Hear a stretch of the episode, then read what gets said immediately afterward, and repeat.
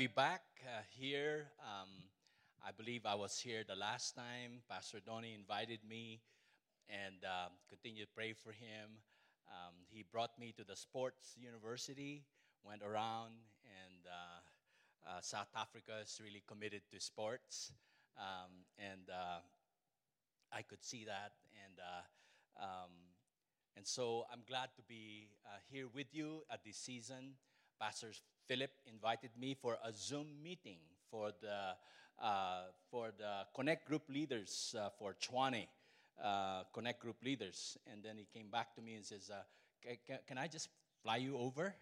And I says, I got meetings. He says, no, uh, set aside those meetings and come. It's like he was challenging our friendship, you know. It's like, you know, so, uh, so I, I, accepted the challenge. I moved all my meetings, and um, I'm here today. And I invited uh, two more of us uh, one senior pastor in one of the congregation in Manila, and one youth pastor who uh, are preaching somewhere this morning. And I'm glad to be here with you. And uh, I have with me just it, it, was amazing that I, I, got I get to meet the pastors uh, last Friday, and yesterday we had our conference uh, with our Connect Group leaders, and some of you were there, and and um, but uh, uh really just the heart uh, to make disciples is really important for the church to um, to do that, and uh, I have been as what I was saying, Pastor Rudo, that uh, I have been a second man to Pastor Steve, and I've been with him uh, for decades in leading uh, the church, uh, leading the service. I, I mentioned that uh, um, he would preach, and, and after the sermon, he'll give me the mic so I can make an altar call. So I'm the resident evangelist. And so, uh, but when he's away, I stay home and I, and I experiment while he's away and experiment on discipleship on small groups, on uh, even Victory Weekend. Uh, uh, you know, it was just a gathering of people, but uh, um, that's one good thing about being a homeboy. You get to experiment while the cat is away.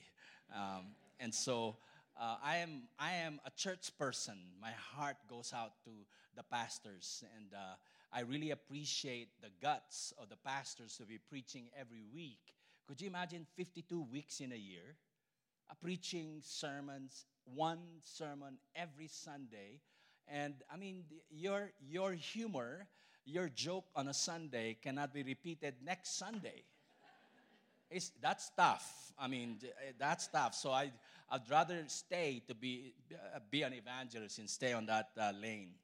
But um, today, I'd like to highlight, since we just had our discipleship conference, I'd like to highlight the profile of a disciple. What is a disciple all about?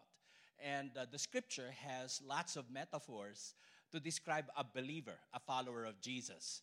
Um, uh, Paul described the belief, uh, one of the metaphors he used is that uh, basically he used the um, metaphor of, uh, of a, a, letter from Christ. We are like living letters in 1 Corinthians uh, chapter 3. Uh, you yourselves are our letter of recommendation written in our hearts. That's a picture of a believer. Um, and, and, and that's very, uh, very uh, important that we are living billboards. Um, but, you know, I'm sharing this because, um, you know, it's, it's, it's, hard to describe believers. Uh, um, you know, sometimes kind of like Forrest Gump uh, opening the box of chocolate. And he says, life is like a box of chocolate you just don't know what's, what's in it or something to that effect. You just don't know what you're to get. And sometimes, even Christians, uh, you can't even describe Christians in the world or believers. So, some of them, you know, you go to different nations and, and it's like, oh, are they, uh, is this what Christianity is all about? But, but Paul says you are letters, you're living letters, you're, li- you're uh, like a billboard. In the Philippines, if you visit the Philippines in our highways, there in our city, in Metro Manila, there are huge uh, huge uh, billboards. Um, I don't get to see much here. Uh, it's so pristine here uh, in your place. Um, but in there is just so much uh, um, advertisement pollution, you know, in, in Manila. It's like so many billboards all over the place.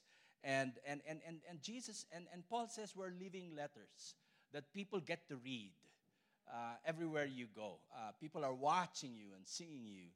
Uh, Jesus himself uh, um, made, a, uh, made a metaphor about Christians. He says, You are the salt of the earth, you are, you are the light of the world. Those are the pictures given. But I'd like to focus on Johannine uh, metaphors or descriptions of Christians according to John. And there are three that I've discovered in this, in, in, in this passage of Scripture, and we're going to read each of them uh, right now. In fact, I want you to turn your Bibles to John chapter 8, starting in uh, 31, and we're going to read this passage of Scripture. Now, and I'd like you all to stand in, in, in reverence to His Word as we read these uh, several verses. Let's all stand. John chapter 8, starting in 31, and it says, So Jesus said to the Jews who had believed him, If you abide in my word, you are truly my disciples. Take notice of that. If you abide in my word, you are truly my disciples. Let's turn to chapter, uh, chapter uh, 13, verse uh, 30, verse 34. A new commandment I give to you, that you love one another. Just as I have loved you, you also are to love one another. By all people, by this, all people will know that you are my disciples if you have love one another. Let's, let's go to chapter 15, just uh, a page away. In verse, um, uh, chapter 15, and uh, we see in verse, uh, verse 8, and it says there, verse 8, By this my Father is glorified, that you bear much fruit, so prove to be my what? Disciples. This is the word of the Lord for us today. Let us pray. Father God, today, this morning, we pray, Lord God, that we will be able to fit the profile of a follower of Christ. May each and every one of us in this place, brown like me, colored, black or white, may we all fit to that one profile of a disciple of Christ according to Apostle John. We lift up to you the preaching of the word. Prepare our hearts to receive. That's our hearts, Holy Spirit. In Jesus' name we pray. And everybody say, Amen. Amen. Go ahead and take your seats.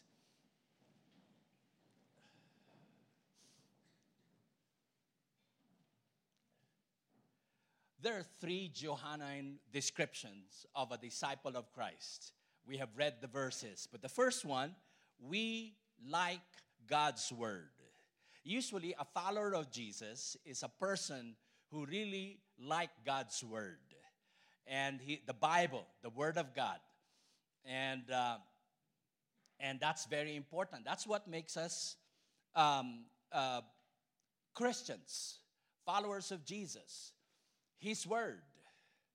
Um, they made a study in church history about the Christians in church history, one common denominator, whether uh, you are a group of Christians under a tree in the middle of Timbuktu, or a Christian somewhere in California in a, a, in a crystal cathedral.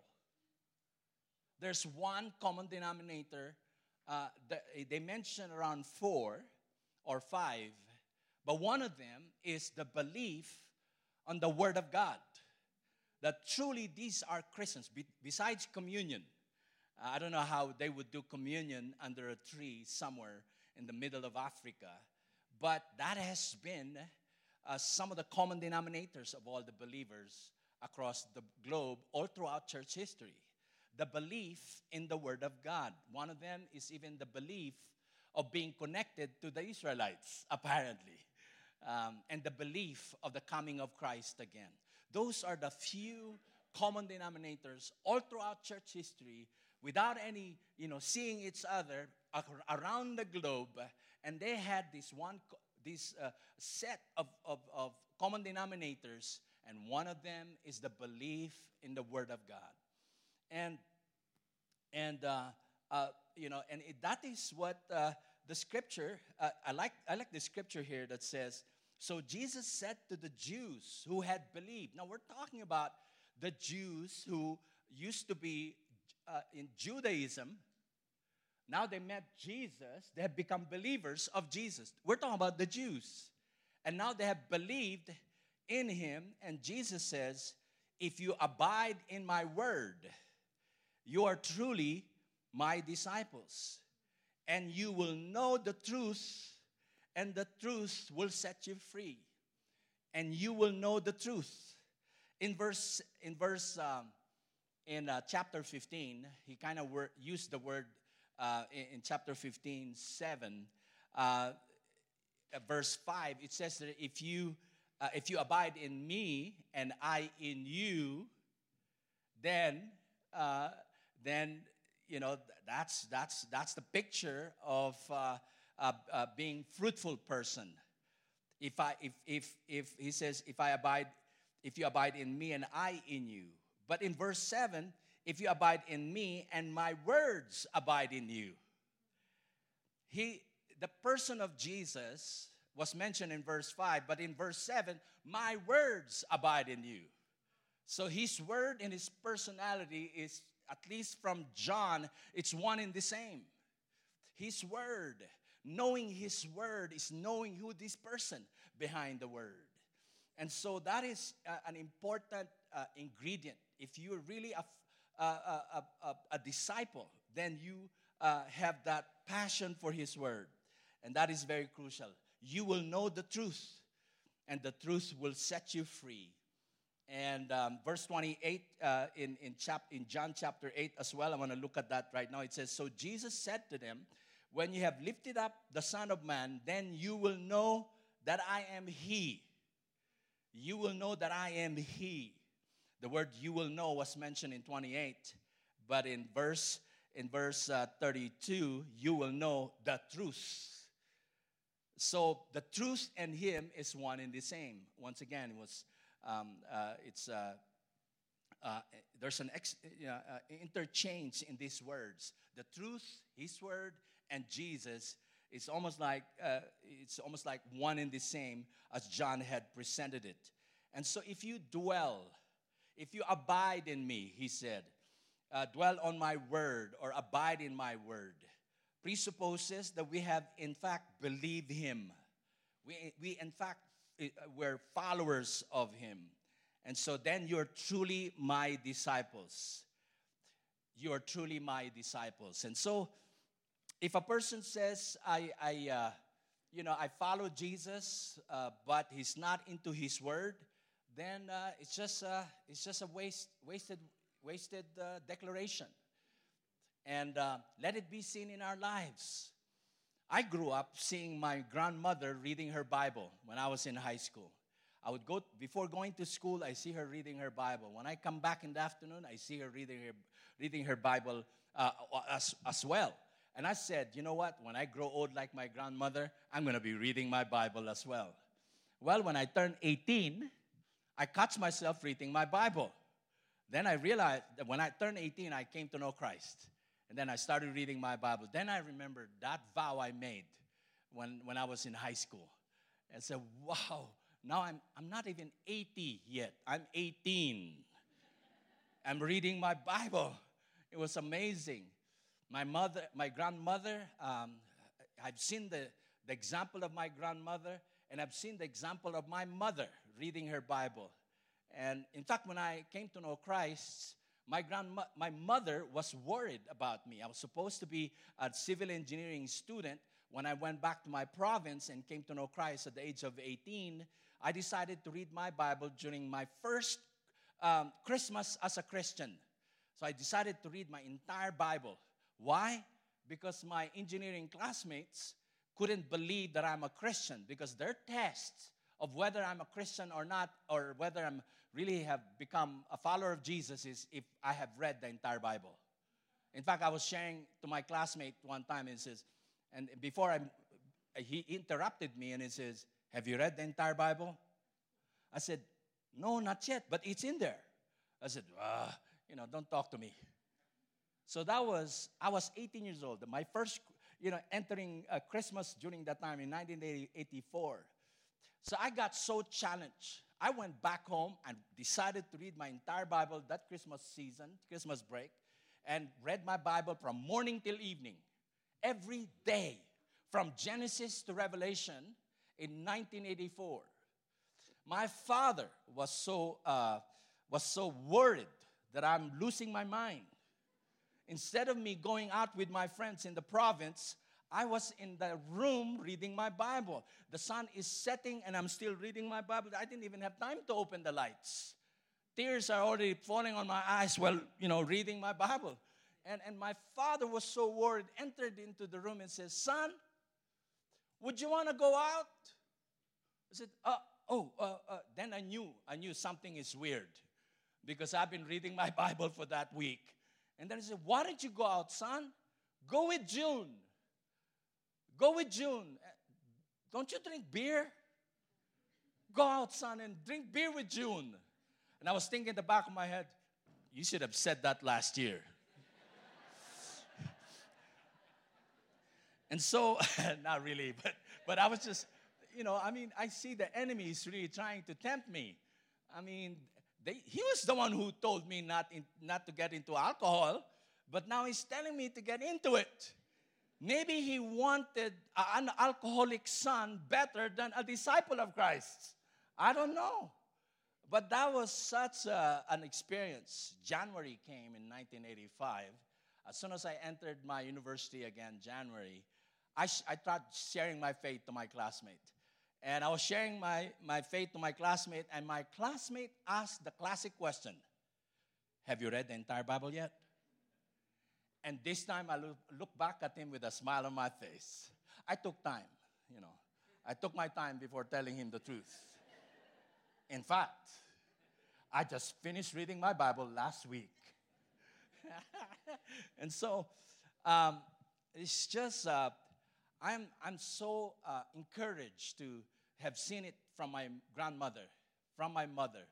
And then I got discipled and, and started reading my Bible. And uh, you know, this is, a, this is an ugly Bible. I got an uglier one, but I lost it uh, because one time I was in a hurry. My, I, I got notes in my Bible. I, I, I, I write on my Bible. One time I, I had coffee and I had my Bible. I ent- before entering the car, I couldn't, so I put my Bible on top of the car and then went in and got my coffee there, sh- closed the door, and started driving. Then, lo and behold, I lost my Bible. And said, Oh boy, I lost my Bible. Uh, so I have to go get the Bible again. We used to use NIV, New International Version, for almost two decades. And then we switched to ESV. So I was in the US. And when, when, uh, when I was in the US, I went to this Christian bookstore. And, uh, and, uh, and I went in there and uh, I asked the guy in the Christian bookstore, I says, uh, What's your most expensive ESV Bible? Oh, I'm glad you asked. Come, let me show you. And he showed me this. The leather is, I don't know if the leather came from South Africa, I don't know, but but uh, but he showed me this is our most expensive. The other one had been bought already, and this is our most expensive. How much is that? Uh, well, during that time, I think it was two hundred dollars. So, the, okay, then uh, that's that's mine. My other friend went in there and asked a question and says, What's your cheapest Bible, discounted Bible you have? And so the, the guy gave him the cheapest, and the, it's already $10, but because it was returned, now it is $5. So we're lining up, and the guy says it used to be $10, $15, now it's $5. And so he was happy. He got his Bible. I got my, I got my uh, discounted Bible. And then I, I was the next person, and I says, I'm sure you're going to put you, are gonna you're gonna give me discount with this Bible. No, sir, sorry, there's no discount for that one. So I got my, the most expensive Bible, at least that, that, was that 10 years ago in that Christian in the Christian bookstore. Why am I looking for the most expensive Bible in that Christian bookstore? Because if I spend money on that Bible, I know I'm gonna read it. I know I'm gonna read it. Every page of that Bible. And I've been reading this Bible ever since. I'd like to encourage you read your Bible daily, get a notebook. I even bought a, a Japanese notebook, Pastor Rudo, a Japanese no- notebook where it's 360. Uh, so, it, so you can fold it like that. And I bought it in a Japanese boutique store. And I'm not sharing with you where I bought it because, you know, and so I, I had this notebook. I, I, I bought uh, maybe 10 pieces of this, and they have a stock in the house. Why? Because every time I read my Bible every day, I got my notebook on the side and my pen. And I let God speak to me. Before, I would read my Bible three to four times uh, a day, three, three or four chapters a day. And uh, that's amazing. If you read your Bible three to four chapters a day, you'll finish the entire Bible in a year. The book of Psalms twice. All right? So read, read your Bible. Me, today I read six to eight verses every day. Um, I, during lockdown, I went through the letters of Apostle Paul. It was amazing until I reached until I reached Revelation. And I was wondering, I'm a bishop already, and I dread going having devotion in the book of Revelation. So I was, I was, I was reading the book of Revelation, and I kind of cheat sometimes. Uh, you know, I don't just read it. I go check a commentary on the side, you know, just to find out who is this 666, you know. So, um, and so, and so I find out, oh, uh, we're talking about the Roman Empire here.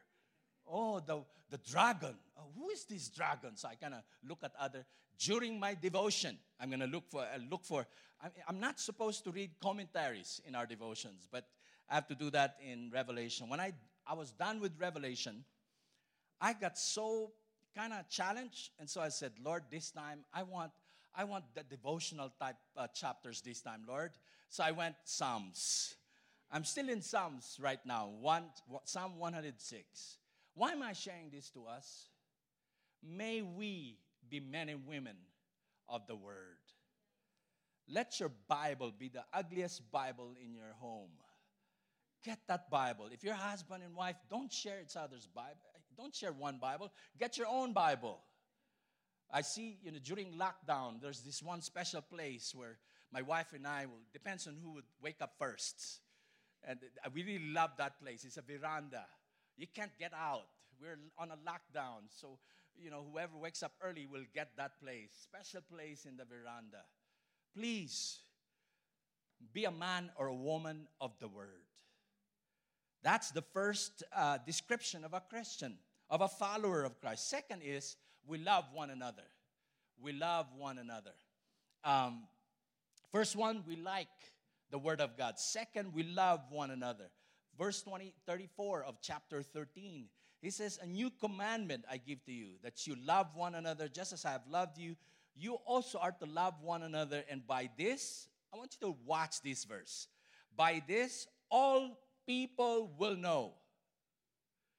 In our terms today, it's almost like saying it will become viral. But during this time, it says, All people will know that you are my disciples if you love one another. If you love one another. People will know you're my disciples if you love one another. And that's amazing. The word love one another in these two verses were mentioned three times. Love one another.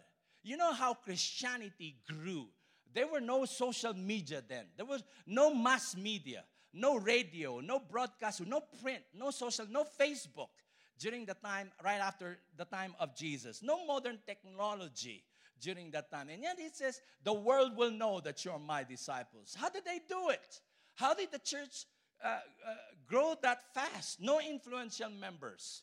They didn't have, you know, special like this, a special. Uh, there were a few, like in the family of Caesar and so on and so forth. But they, these were just regular folks who came to know uh, Christ. Not they, they weren't welcome in society. Christians weren't work, welcome in society. In fact, they were persecuted most of the time, right after the time of Jesus. But how did they grow as, as, as, as, as Christians, as far as a community of Christians? Relentless persecutions, no buildings during that time. They only meet in homes. Acts 20 20 says they meet in the temple courts and from house to house house to house. So, the, their, uh, the living room in different homes were actually the, the, their church. No buildings yet. No, you know, know, high school auditorium like this. In fact, they've discovered uh, uh, uh, the first ever church in, in, in, in church history uh, was found in, in 250 uh, AD.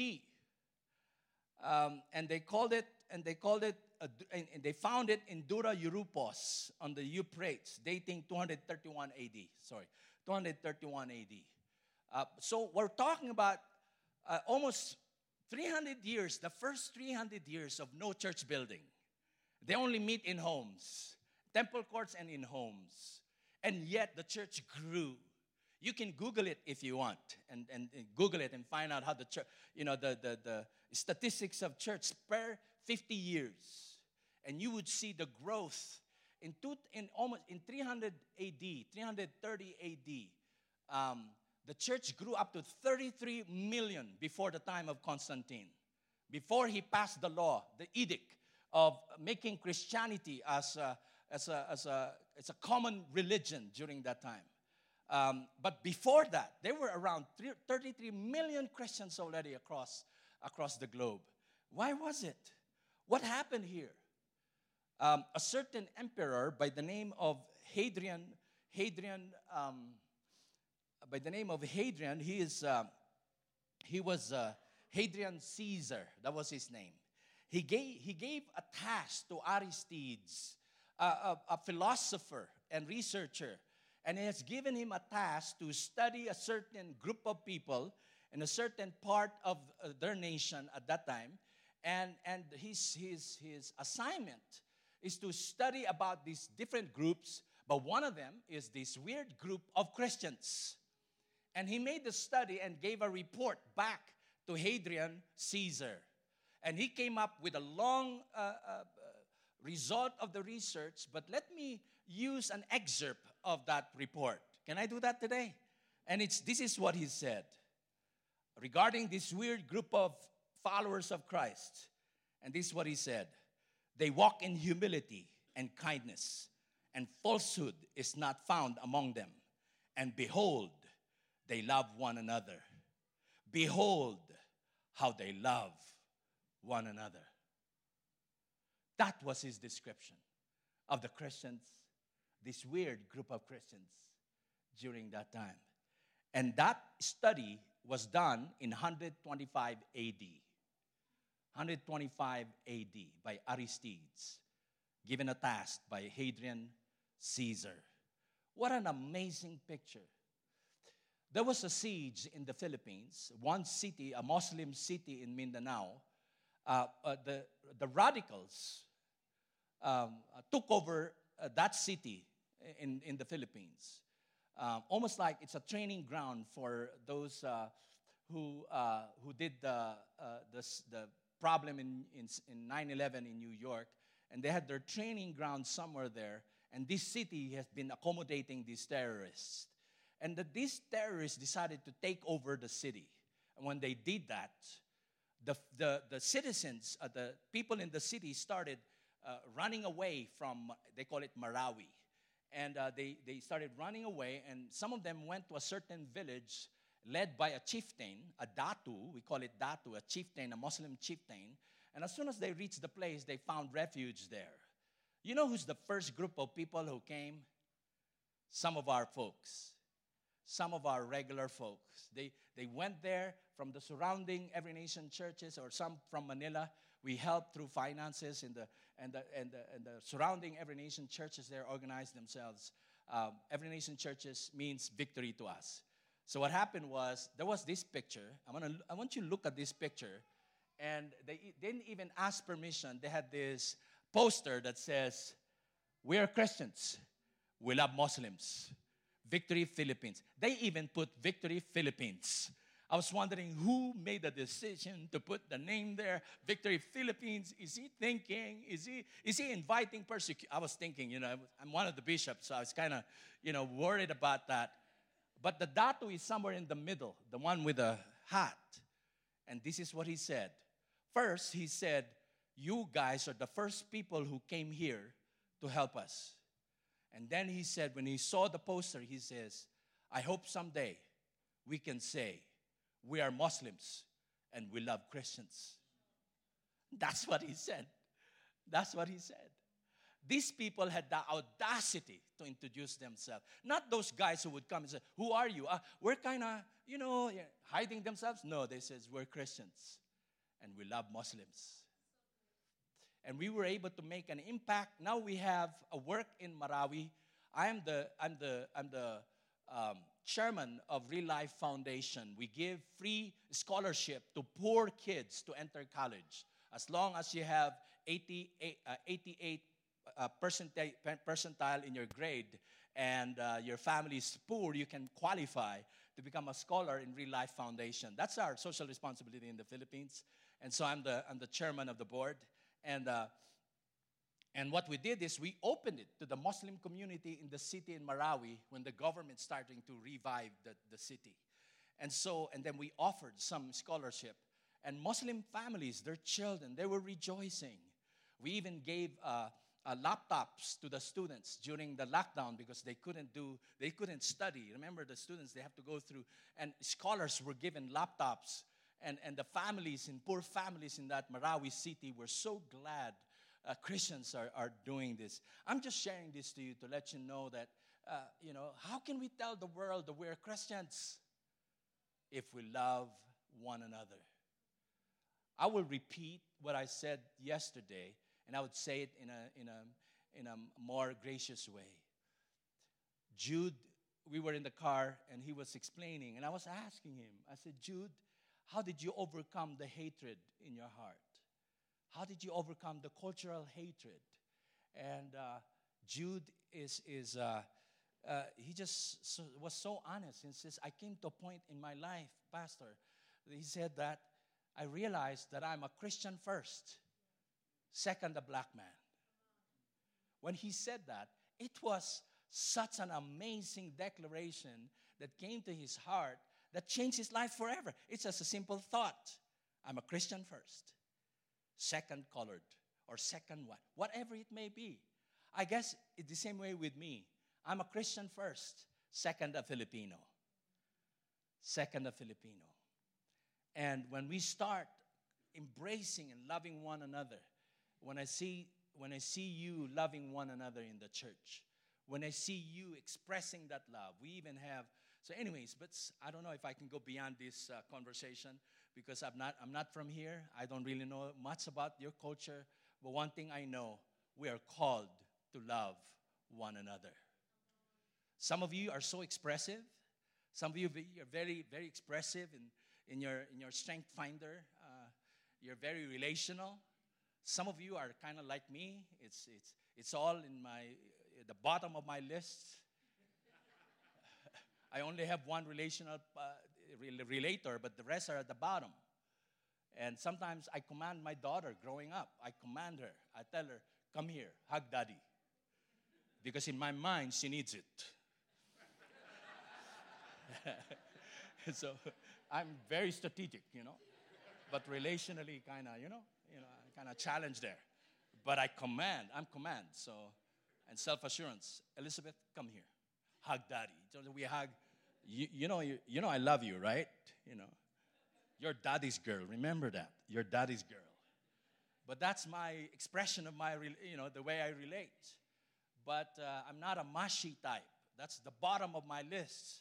But let me tell you this I don't care what disposition, natural disposition you have, but there's one common thing that the Lord has asked us to do a command love one another.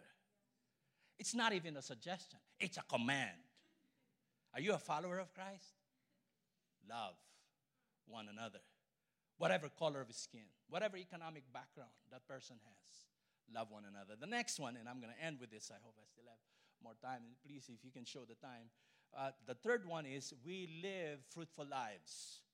We live fruitful lives. Verse 8 of chapter 15 says, By this my Father is glorified that you bear much fruit and you prove to be my disciple. John knew exactly how to highlight what a disciple is all about. You should be loving the word, loving one another, and bearing fruit should that happen, then you are truly my disciple, Jesus says, in red letters. You are truly my disciples. What is fruit? When the scripture says fruit, when you bear fruit, you're truly my disciples. It's almost like using an agricultural metaphor. It's like your trees or plants or whatever it may be. But he says, you know, the Lord says, I'm the, I'm the vine, you're the branches, my father is the gardener. It's just an illustration to drive a point. What was the point? The point was that he wanted believers who are connected to the vine to be bearing fruit. If you're bearing fruit, you'll be pruned. They're still cutting.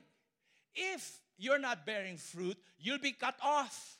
You have a choice. Would you want to cut, be cut clean or cut off? But cutting is inevitable. So don't give me this, oh, you know, I'm, I'm doing great. Yeah, but there are challenges in life. You be cut clean in order for you to bear more fruit.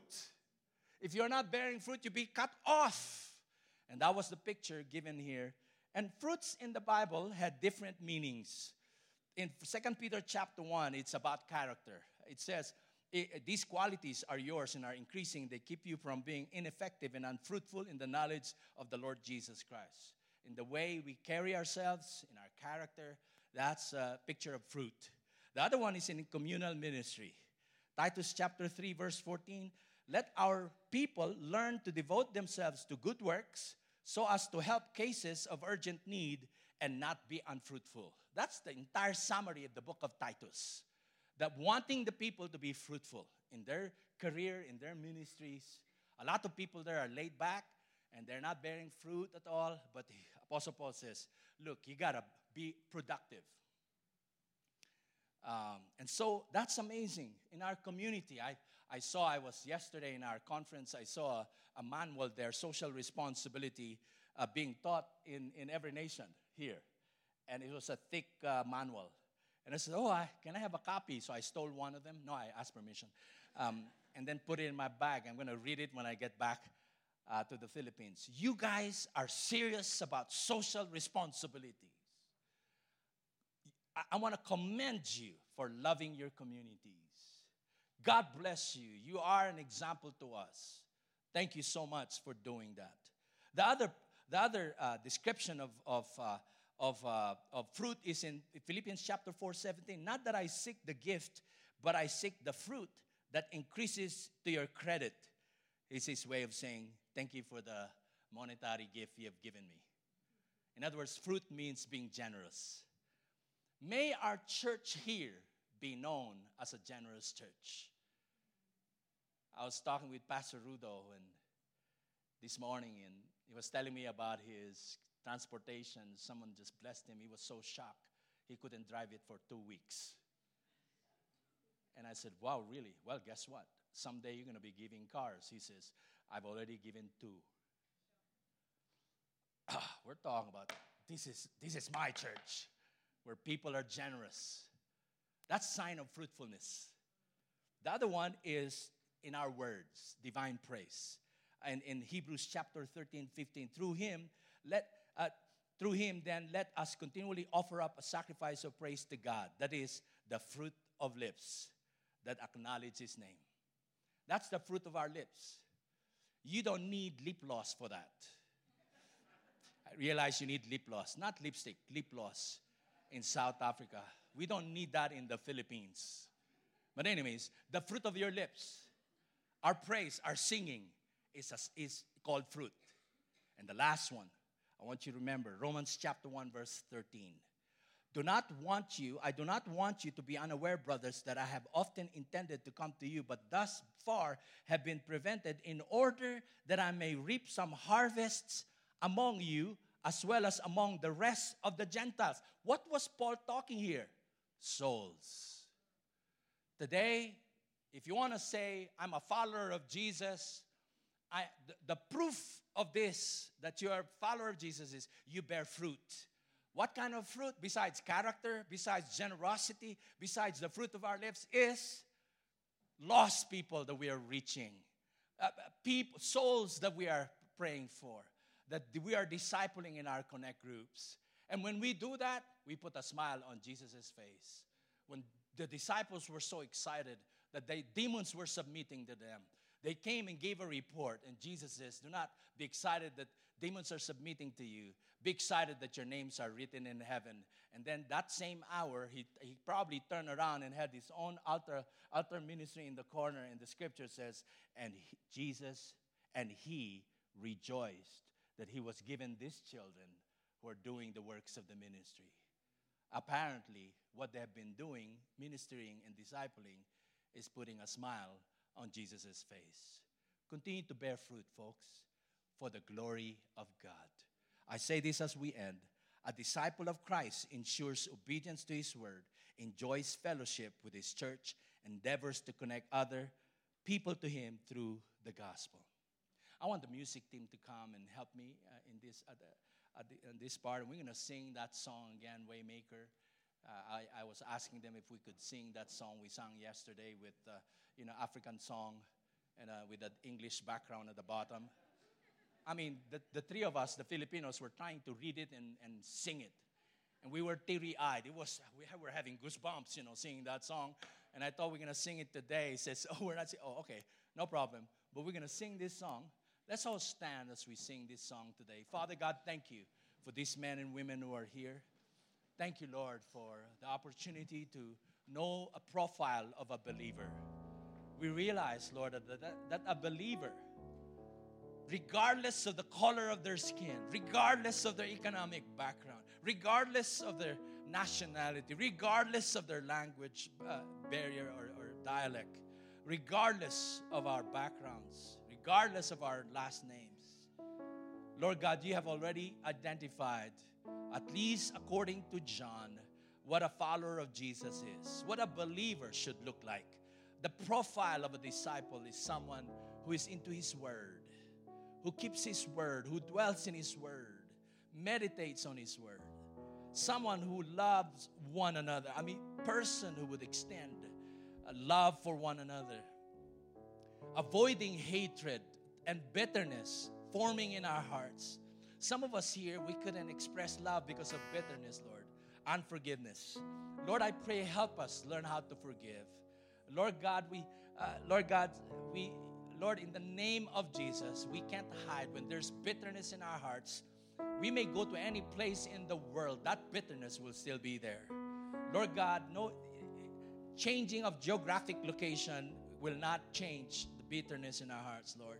It is putting it on the altar and say, Lord Jesus, help me to forgive. Help me to get rid of this hatred in my heart. Some of you right now are battling with that relationally. Some, some of the people you are, are your loved ones or, or something like that. But today, let that healing come forth. But before that, we set aside that hatred. If that's you and you're battling in that area, put your, ha- your hand on your chest.